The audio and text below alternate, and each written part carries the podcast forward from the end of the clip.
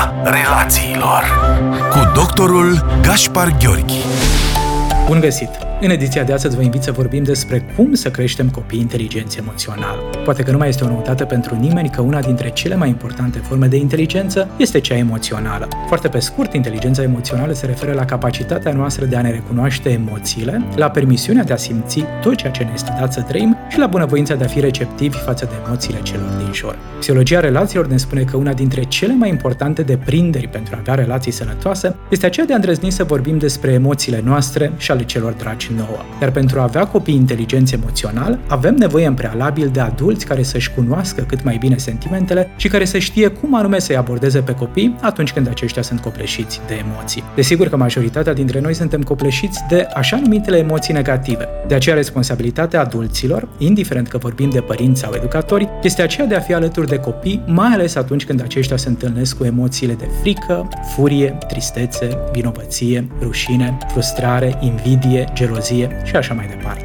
Potrivit psihologului american John Gottman, unul dintre cei mai cunoscuți experți în psihologia relațiilor, pentru a avea copii inteligenți emoțional, adulții au de respectat cel puțin cinci pași. Să fie atenți la emoțiile copiilor și nu doar la comportamentele lor, este primul pas. Să accepte emoția și să o recunoască drept șansă de apropiere și un context de învățare, este cel de-al doilea pas. Să asculte empatic și să valideze emoția copilului, să-l ajute pe copil să-și exprime emoția, reprezintă pasul trei și pasul patru. Și stabilirea de limite comportamentale în timp ce îl ajutăm pe cel mic să-și rezolve dificultatea, este pasul cinci. Însă haideți să luăm fiecare pas în parte. A fi atent la emoțiile copilului presupune să acceptăm că este o dovadă de normalitate ca ființa umană să simte emoții și că nu este nimic în neregulă cu acestea. Problema nu este reprezentată de ceea ce simte copilul, de emoțiile acestuia, ci mai degrabă de lipsa abilităților de gestionare a emoțiilor. Adesea copiii se vor implica în comportamente negative atunci când nu știu cum anume să facă față emoțiilor dificile. Și de regulă adulții aplică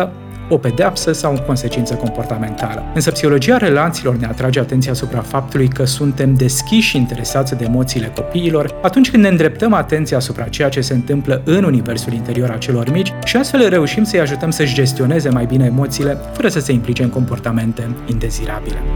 A accepta emoția și a o recunoaște drept oportunitate de apropiere și de învățare presupune să acceptăm că un copil are nevoie de părinții săi, mai ales atunci când este greu, atunci când este copleșit de durere și suferință, atunci când îi se activează așa numitele emoții dificile. Iar nevoia copilului este aceea ca adultul să se apropie și să-l ajute să se liniștească. Iar prin repetarea acestor comportamente, copilul învață că este normal să simtă emoții negative și că împreună cu părintele sau cu persoana de încredere le poate face față cel mai bine. Regula numărul unu, atunci când vine vorba de emoțiile dificile, este să oferim empatie și validare. Empatia presupune să ne apropiem de copilul aflat în suferință, iar validarea să-i normalizăm emoțiile, spunând că noi toți trăim astfel de sentimente uneori, că acestea definesc umanitatea și că de regulă sunt trecătoare. Un alt pas pentru cultivarea inteligenței emoționale este să-l ajutăm pe copil să exprime ceea ce simte și trăiește în cuvinte. Studiile de specialitate ne arată că atunci când o emoție este recunoscută, acceptată și verbalizată, intensitatea acesteia scade. Prin urmare, atunci când copilul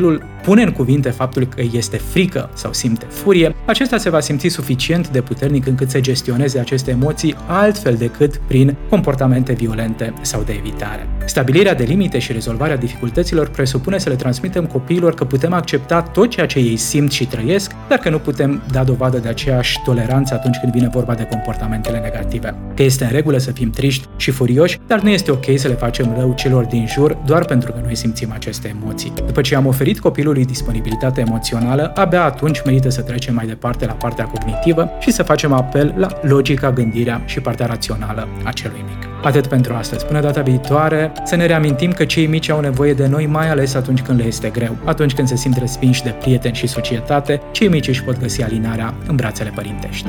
Pe curând! Psihologia relațiilor cu doctorul Gaspar Gheorghi.